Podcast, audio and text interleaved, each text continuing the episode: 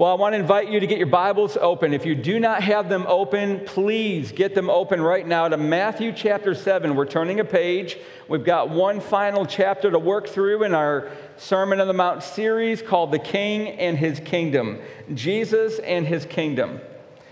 And we're at the very beginning of chapter 7, and I'm about to read to you something that is extremely relevant to what's going on in our nation, probably around the world, but I'm most acquainted with what's going on in our nation. You're seeing it particularly clearly on college campuses. In fact, it's in the news today from Berkeley.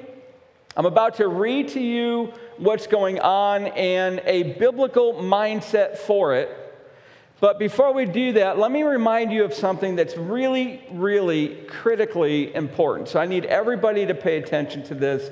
You've got to get the focus of the Sermon on the Mount. I'm going to tell you two main things. There's a lot, but let me just tell you two quick main things about the Sermon on the Mount that I want to stick in your mind today. First of all, this is a discipleship manual. This is Jesus, the master rabbi teaching his group of Talmudi, which was the name for disciples. A Talmud was a disciple, plural Talmudi. And he is discipling them. And his aim is to help them to become just like himself. So, this is the aim. So, you ready? When I'm preaching over the next several minutes and you're interacting with the Word of God, your aim, my aim, is that we move a little bit more closely to resembling Jesus. And it's going to be in an area that I think probably all of us struggle in. And we're going to learn the power that Jesus gives us to overcome this struggle. The second thing that I want to tell you about this sermon and particularly about the, the master rabbi Jesus' style of preaching, is that what Jesus did better than anybody ever has is that he would preach and then he would bring his disciples into an experience where they could apply it. You see this over and over in the Gospels. Because Jesus knew that just stuffing our minds more full of knowledge leads typically to more pride. Knowledge that doesn't find traction in our mouths and our hands and our feet, the way that we live, is really inert. It's really not doing anything. It's benign. It's not really impacting anybody around us. You're not working in the kingdom. The knowledge that you're learning, that I'm learning in the Sermon on the Mount, must be applied. So, you're ready? So, here's my point, and then we're going to jump right into this. What you're going to hear in this message you must apply it even while I'm preaching it. So you've got to put yourself right in the spotlight of the scriptures. Let it illuminate. Yes, there's going to be some things that probably it's going to shine that's not going to look very good inside of you or inside of me. That's all right. Let it, let it do its job. Let the Word of God do its work. And when it illuminates things that are not pleasing to God, you plead for His grace.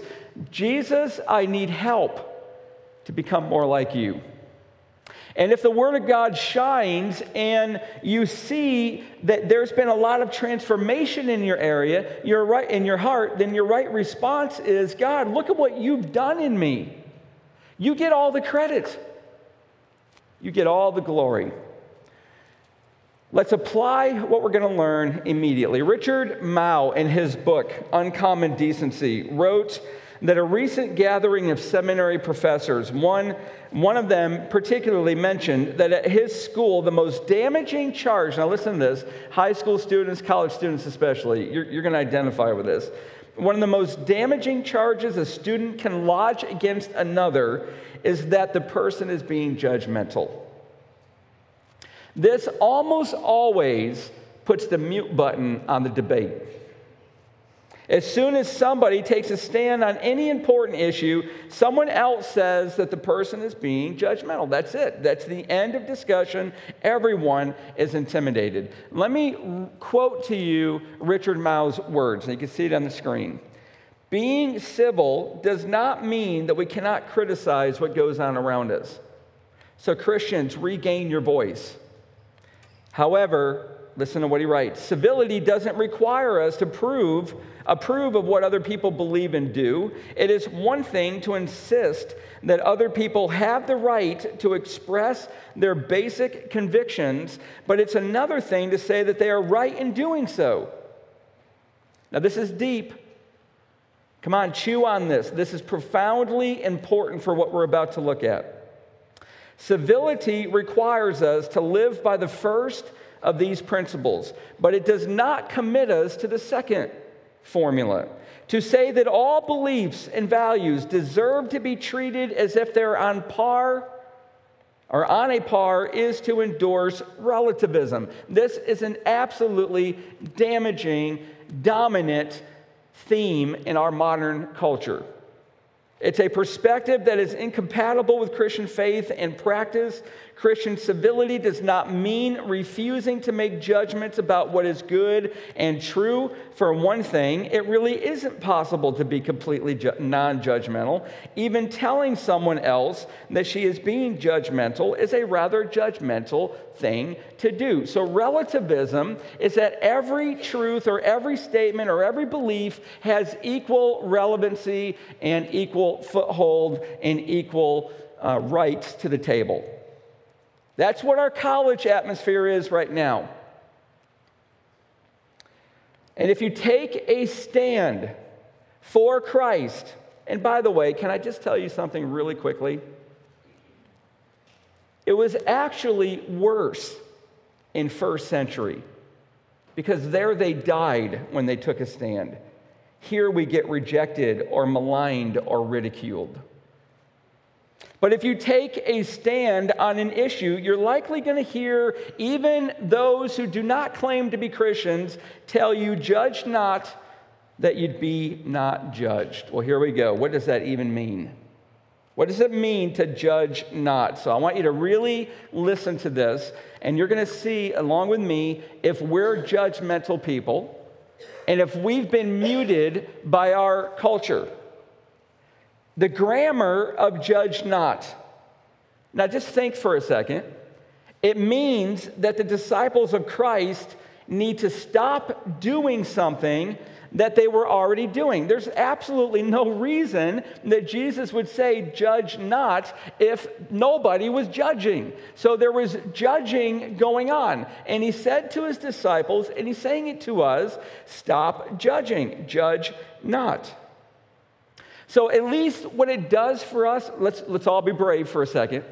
Let's all be courageous. Let's level the playing field. We all judge, we all tend to be judgmental. It's not like you get, at least nobody that I know of, to a place where you break through the ceiling to emerge into non judgmental air. We all judge. I'll give you a few ways that maybe you do. What goes through your mind when you see a person sleeping downtown on a bench? Be brave.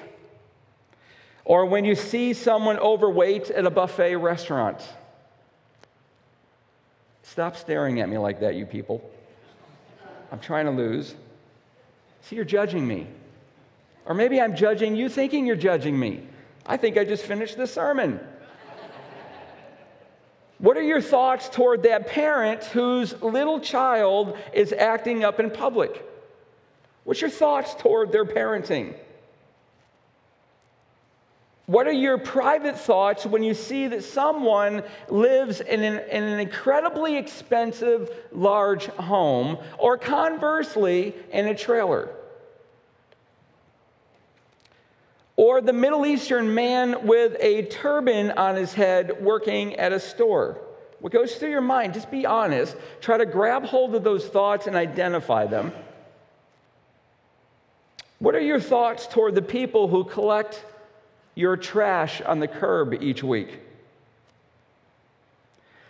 So, what I'm trying to do is do what Jesus began with the first two words judge not. This is already occurring in probably every single one of us. We need to identify that the problem is occurring and now apply the gospel. What does it really mean to judge? Let's define that word for a moment from the scriptures. It's a very broadly defined word. So let me give you a few of the sampling definitions for it. It means to separate, choose, distinguish. It has more than a dozen shades of meaning. I only gave you three of them. A lot of meanings. So, listen, student of the word, if you look up in Strong's dictionary, which every one of you have access to on the internet, if you look up in Strong's dictionary and you double click on this word by the Strong's number, you're going to get about 15 possible definitions. Not every one of them can be right. So if you just start, you know, applying every one of those words to the, your definition of what it means biblically to judge, you're not going to arrive at the most precise answer. You've now got to examine the context. And the context tell, helps you understand which of those definitions is the meaning in mind of Jesus. So there's a lot of possible meanings. So context is crucial. And not just the verses immediately before these, but those surrounding. In, fact, the entire counsel of the Word of God is our context. So let me give you a little bit. Ready? So remember, judge not. Now listen to this. This is Paul from Corinthians. For what have I to do with judging outsiders? Oh, now listen, this is hard one to hear. Is it not those inside the church whom you are to judge. So Paul says that Christians should judge Christians, but you should not judge non believers. But Jesus says, judge not. So, is he putting an absolute moratorium over the action of judging? Well, the, the rest of the scripture, which is inspired and without error, is showing you there's a balance to this. Context rules. Jesus said, Do not judge by appearances in John 7, but judge with right judgment. So in Matthew 7, he says, Judge not. In John chapter 7, he says, Judge with right judgment. So you can't just take a blanket phrase, judge not, and then just close the book and tell everybody that you come in contact you're never supposed to judge. You cannot hold that up biblically. He's commanding here, Jesus is, that we do not have a critical and condemning spirit where we believe we know the motives of other people and we decide whether they're deserving of our love and our mercy or not. Now, did you capture all of that? Because I just defined for you what Jesus means to judge not. Don't pretend you know the motives, the heart of a person, because you really don't. You can't with precision. The heart is deceptive and wicked, but I, the Lord, search the heart and the mind, Jeremiah 17 10. So God knows the heart. We cannot know it with absolutely foolproof precision. So do not think you know it and then decide whether they're worthy of your love and your mercy. That's what it means to judge not. Do not have a critical and condemning spirit. Now, I'm going to just be really super honest with you, and I'm going to sweep myself into this. So pretend there's a mirror in front of me, and I'm speaking to me as, well as I'm speaking to you. I'm going to tell you, Christians tend to be some of the most judgmental people I've ever seen. That's not a good thing. We're to be the salt of the earth, the light of the world. We're supposed to be distinct from the non believer. We're supposed to be like Jesus. And this is something that needs to be killed in us. And listen, the only way that it gets killed in us is in the power of the gospel to transform us. You must be in the Word of God. And as the Word of God is in you, it begins to cleanse you, begins to change your mind, begins to put right desires in you so that you do what the Spirit of God wants you to do. See, this kind of judging that Jesus condemns is a hypercritical attitude and a person who thinks they know and that they themselves live the standard of what is right. So let me say this one more thing before we go to point number two. Here's what's happening when I'm judgmental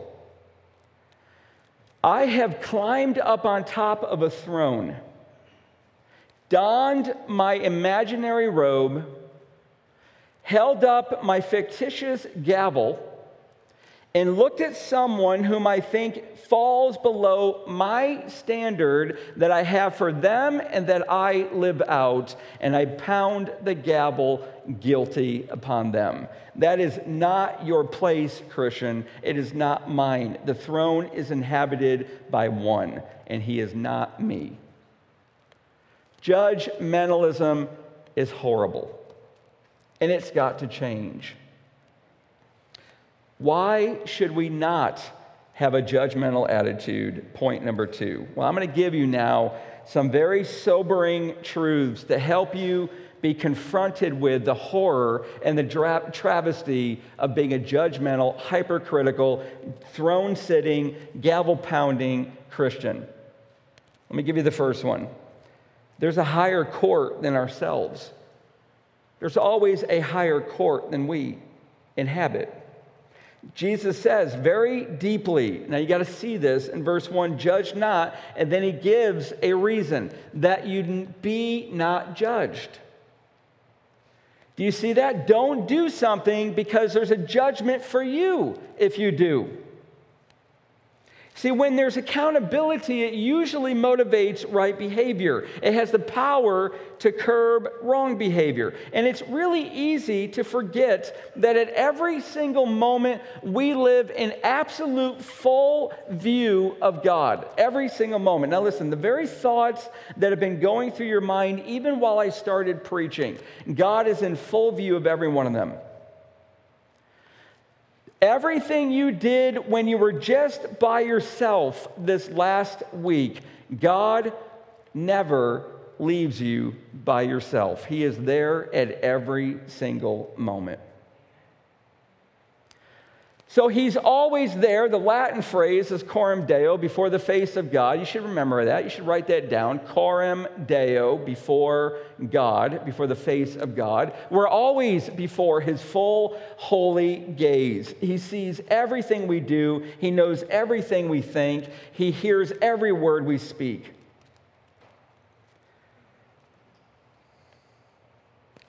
But not only does he hear and see, he holds us accountable. Now, very sobering words of Jesus might put a bit of a tremulous heart in you when I read this Matthew chapter 12. I tell you, on the day of judgment, people will give account for every careless word they speak. Now, listen, look at me for a moment. Every careless word they speak. You know what Christians do? You know what I can tend to do? I can reinterpret that as, boy, those people who reject Christ, they're going to give an account of every careless word they speak. That's not what it's saying. Tim Ackley will give an account. From every careless word I speak, you're going to give an account one day before God of every careless word you speak. You see, there's a judge higher than us, and he holds us accountable for everything. And one day, we're going to stand before him. We're going to meet him face to face. And listen, Christian brother and sister, that thought should dominate before you speak. That thought should dominate before you do something that you're going to do in total what you think privacy. That thought should dominate before you drive the way that some of us drive. Listen, there's an accountability that we've got. Believers and unbelievers. Now, some of you don't know this, so let me give you a little bit of a teaching of end times eschatology. Believers and unbelievers, now listen, are both going to face judgment. We're both going to stand before the throne. Why do you pass judgment, Paul says in Romans, on your brother? Or you, why do you despise your brother? For we will all stand, he's speaking to Christians, all stand before the judgment seat of God. For it is written, As I live, says the Lord, every knee shall bow to me, and every tongue shall confess to God. So then each of us will give an account of himself to God. So you're going to, I'm going to give an account of myself to God. I'm going to stand before him, and I will be held to account.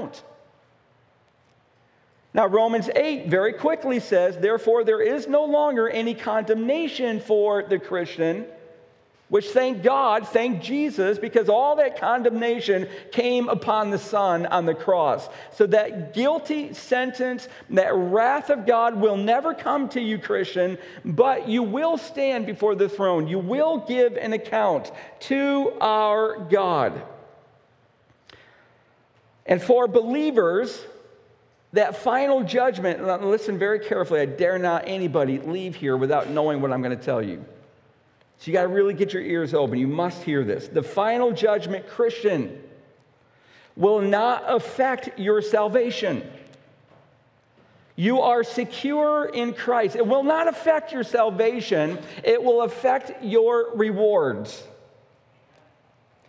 And we will stand before God, and our works will be brought before Him. And some of those works will result in lost reward. They will burn up, they will forever be gone. And other works done for the glory of God, in the way that Jesus says, they will withstand and endure and exist forever. They will be our rewards in heaven.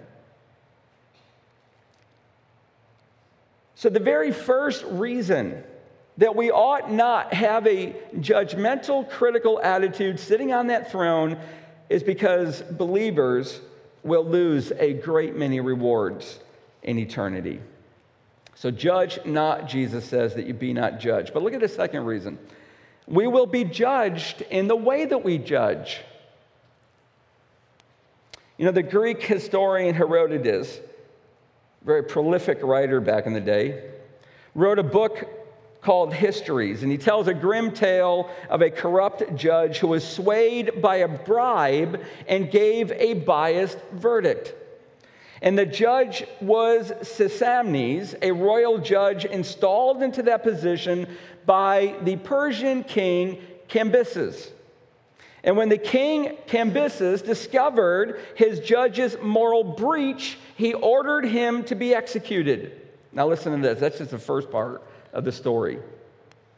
He had the skin flayed from his dead body, peeled from his dead body, and then preserved with a preserving agent. And then he ordered that the throne for the next one be covered with that very skin of the one that he executed.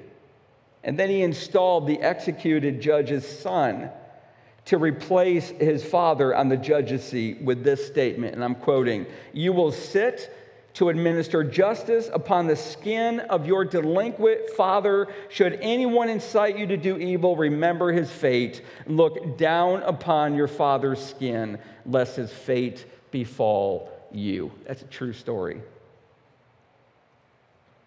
For with the judgment, verse 2, you pronounce, you will be judged, Jesus says. And with the measure you use, it will be measured to you. So a hypercritical, judgmental spirit is evidence there is in that heart a lack of grace. Jesus is speaking against his people judging motives which only God can know. So, this is what it is a judgmental person is judging motives. They're judging the worth of another human being. And our judgment must be right, it must be gracious and fair judgment, and done in a way, now listen, that we want others to judge us. You see, all of us, now, see if you agree with this in your own mind. All of us tend to judge others by one standard, and then we judge our own selves by another. That's just part of the fallen nature of our flesh. We are more, we're far more gracious, we are far more generous and understanding with ourselves, usually, unless you're dominated with shame. Unless you're dominated with shame, this is true, that you're far more gracious and generous and understanding with yourselves than other people. Know, some rabbis in the day of Jesus taught that God had two measures that he used to judge people. He had a measure of justice and a measure of mercy. And can you imagine what it would be like if God were to judge us with justice? Now, listen, you really need to be careful, and I need to be careful as well. When you are praying that God be just, You really need to understand the theological world that goes with that. If God were just with you or with me, we would, of all people, be suffering the most. Because if he gave us what we really deserve, we would be suffering under his wrath. We would have a future of eternity and torment in hell. Thank God that all of God's justice was poured out on Jesus, his son. And in his place, or in that place, all of God's mercy came to those who trust in Jesus. Listen, Christian brother and sister, all of the wrath of God for all of your sins, past, present, and and future has already been poured out on Jesus. He took it willingly as your scapegoat, He took it willingly as the lamb who was put to death. And in its place, God's mercy, God's favor, God's love is for us. Come on, you got to pound that into your mind. You got to remember that because when you fail for the 3000th time in the same sin, it's really easy to finally get to the end. God, you must be tired of this. Well, I'm just going to move on to the rest of my life, and this is a blight on my record, and you will make me pay. That is not right theology. How thankful we are for his measure of mercy. And that thankfulness, listen, Christian, it should move you, it should move me to use that exact same measure with other people. The very grace and mercy that God has given you in such abundance ought to flow through you to people who are in need of it. And nobody is ever in need of your mercy who hasn't wronged you. It's the very nature of mercy. But what is really taking place in a judgmental, hypercritical person's heart? Well, let me get to point number three and answer that. What are the problems in judgmental people? And Jesus is going to teach us this. Verse three Why do you see the speck that is in your brother's eye, but do not notice the log in your own eye? Now, I'm going to give you, I think, three problems that are in our hearts when we are judgmental and critical. Now, listen, remember, go back to Richard Mouw. Not when we're critical, discerning and distinguishing evil from good, right from wrong. It's when we're sitting on the throne, believing we know the motives and the worth of the person, and we pound our gavel upon them and give them the sentence. That is a hypercritical, judgmental heart. It should have no place in our lives. So, how do we, what are the problems? What's the problem that's going on? Well, when you see a brother or a sister in sin, there are several things we don't know. Now, you ready? I'm going to give you three of them. There's a lot more, but let me give you three just to get us sobered before we understand the problems in a judgmental person's heart. You ready? Three things you don't know when you see a brother or a sister struggling in sin. You don't know how hard he or she has tried not to sin. You just don't know. And second, you don't know the power of the forces that has come against him or her. Some people experience horrific opposition of spiritual forces more than we ever will. And thirdly, finally, we don't know what we would have done in the same exact circumstances. You don't know how hard they try not to sin. You don't know the measure, the degree of, of force that has come against them. And you really don't know what you would do in that same circumstance. And that is very humbling, especially as we look at what this word speck means. A speck. Now look at verse 3 again. A speck is a small piece of twig or more commonly chaff that came off the husk of, of grain. Now, if you've heard sermons from me in the past or one of the other pastors here, we've explained to you how they threshed grain. They were, all, they were always on a hilltop where the wind blew. If you go over to Israel today, other Middle Eastern countries, you're going to see the same thing still happening. You go on a hilltop where a breeze in the evening flows through. You take a fork and you throw the grain up in the air. The chaff blows away the dead outer part of grain while the heavier seed falls down to the ground. And sometimes that chaff often will get in your eye and it's an irritant. And though it's small compared to, look what he says, a log, it still bothers, it still affects the eye. The comparison Jesus gives is not between, now listen, this is critical because we usually take this the wrong way. It's not between a small sin and a big sin, but between a serious sin and a critically serious sin. So listen, get in your vocabulary. There is no such thing as a small sin because every single sin put Jesus on the cross. So you can't let your mind delude you because it can soften your warfare against it. There is no such thing as a little sin or a small sin. They're all heinous against the holy character of God. See the speck. Look what Jesus writes in verse 3. It's in the present tense in the Greek. And what we have is a hypercritical, judgmental person that continues to carp and point out sins and faults in other people, whether it be their spouse, their children, their parents, their coworker, classmates, neighbors. Listen, it's just a way that you exist. You point out faults in others. You're critical, hypercritical, and it's ruling your life. But there are other problems in judgmental people. Here's the second one, or here's actually the first three. I just gave you the introduction. Here's the first judgmental people cannot see clearly. Speck log, that's what's going on. They cannot see clearly. You know, I read of a husband, this is fun, who thought his wife was growing deaf. And I want you to hear this. No pun intended. That was actually funny. I am alone in my humor. I read of a husband who thought his wife was growing deaf and wanted to prove it to her. So when her back was to him, he very quietly whispered, Can you hear me? Well, there was no response, so he moved a little closer. He asked again, Can you hear me now?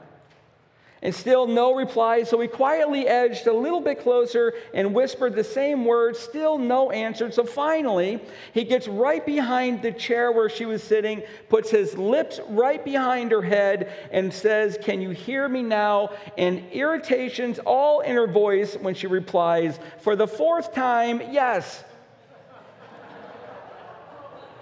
now, just right now, admit some of you can't grasp the profundity of that joke. Okay, just admit it, because that was really good. Maybe not. But Jesus had just said that hypercritical fault finders, look what, listen, you got to see his words. I'm quoting, do not notice. Do you see it in, in verse 3? They do not notice their own sins and faults. Are you, are you grasping this? Listen, let's just really get truly real with each other right now, are you a critical person? Let me tell you one of your problems.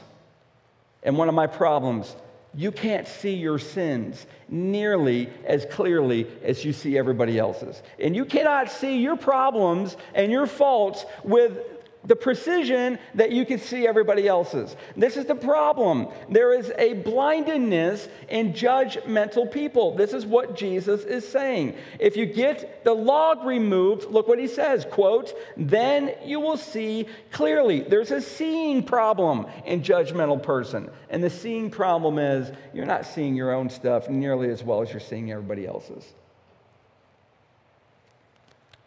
But then he goes to the second problem in judgmental people they intrude before they're invited.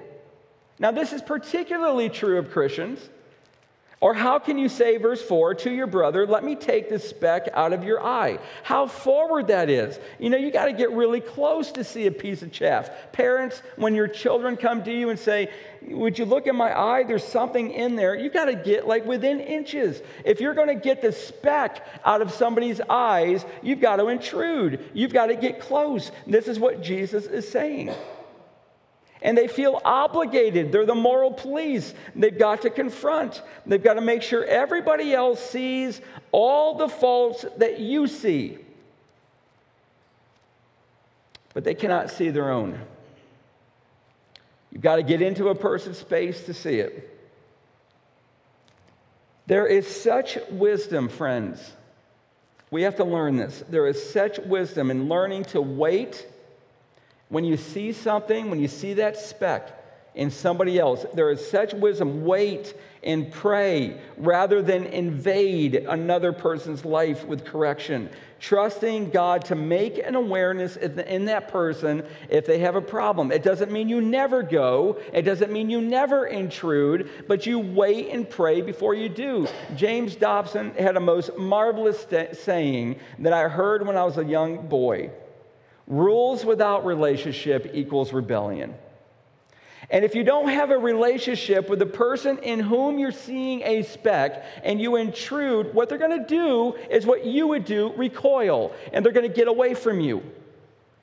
You wait, you pray, you, deal, you build the relationship, and at the right time that God moves you, you move in and you say, Can I please show you something that I'm seeing? And I want to invite you to do the same for me. See, Jesus is not saying to never point out another's faults, but don't make it your mission or your, your practice in life. But there's a third problem in judgmental people. And by the way, I can't tell you enough. And I, let me just tell you, I'm preaching to me. Months ago, there was a person in our church that I formed an opinion about, and I never had more than a morning greeting at church with that person, never once. And I formed a negative opinion, and I wasn't really aware of it. I should have been, but I wasn't. Until I went to a conference that this person happened to be at as well. And I had a long conversation with the person. I came home and I, I got back to my hotel room and I immediately called my wife and I said, honey, I got to tell you, I got to confess, I have been judgmental. I totally missed the depth in that person, the character in that person, the beauty that's in that person's heart. I totally got sidetracked on the outward part. And I never was able to see into the interior until that conversation. And it indelibly marked me once again. Stop judging. Stop being judgmental, Tim Ackley, and wait for God to show you the value of the person. See, there's a third problem. Judgmental people live a charade. Look at verse 5. You hypocrite, first take the log out of your own eye, and then you will see clearly to take the speck out of your brother's eye. Now, that word hypocrite, if I were you, I would underline that in your Bible. I would put a little note in your margin and uh, write the word two faced. And if you want to write a little bit more, what that word was, was a professional Greek actor. And what they did in Greek drama in the first century is they didn't have multiple characters, they didn't have multiple actors and actresses. They usually had a single actor that would play multiple characters. And when it was time to switch roles, they took a mask on a stick and held it up to their face, and now the audience knew you're this character.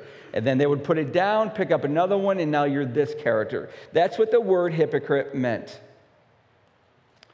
It meant two faced. It's the man whom James said looks in a mirror but doesn't really see himself very clearly. He walks away forgetting what he looks like. See, the hypocrite does not see him or herself clearly, lives a life of duplicity. You lose your temper, and inwardly you're going, Well, I've got righteous anger. You might tell somebody else you're insufferable, but your mind's going, Oh, I'm just having a bad day. Or you might feel that somebody has a critical spirit, but you're justified in telling the truth. You gossip, I share prayer requests. This is what a hypocrite does. They remake their own role while they put the other one in the worst position and role possible. See, any of us can be a hypocrite where we sanctify our own sins and condemn those of other people. So Jesus says, first take the log out of your own eye. Now, how do you do this? I wear contacts. I'm going to tell you the most painful experience I've ever had wearing contacts was after my dentist said, I really want you to buy a spin brush, one that's rechargeable. You push a button and it spins, and I want you to use that on your teeth. So I thought, okay, that's good. I have my contacts in one morning. I'm getting ready to come to church and preach. And I put the toothpaste on the spin brush, but forgot to put it in my mouth before I hit the go button. So all that toothpaste went flying at 7,200 RPM. I don't really know how fast it goes, right onto my eyeball. And I have contacts, and they were in. So I've got to take the contacts out, but I had toothpaste all over my fingers. So I'm trying to get it. Now, listen, I want everybody, just so, so you can understand this, I want you to go home tonight and I want you to squeeze toothpaste in your eyeball. Who will actually do this? All right. Who will not do this? Wow. I hope Jesus' disciples were better than these. Listen, you've got to get the speck out or the log out. And the only way to do that, and what, the way I had to do that when my eye was burning, I had to keep them open and get close to the mirror and get that contact out. What's your mirror? Now, you actually have a few of them, Christian. You have godly friends that are a mirror for you, that you invite them to look. Do you see a log? But I'm going to tell you their answer might not be accurate because they might be a people pleaser or they might be hypercritical, telling you there's a speck where there's really not. Your only foolproof, your only clear mirror is here. And this is exactly what will do it for you. The more you're in the Word of God, it will show you your logs and it will move you in the power of the Holy Spirit to get it out of your life. This is the function, the role, the power of the Word of God, the perfect mirror of God's Word. Now, listen, I'm going to tell you something that I hope you remember. You ready? The hypocrite lives an unexamined life. Did you hear that? I'm going to actually put a different word. A judgmental, critical person, I'm telling you, lives an unexamined life. They're too busy examining everybody else's life usually the people closest to them.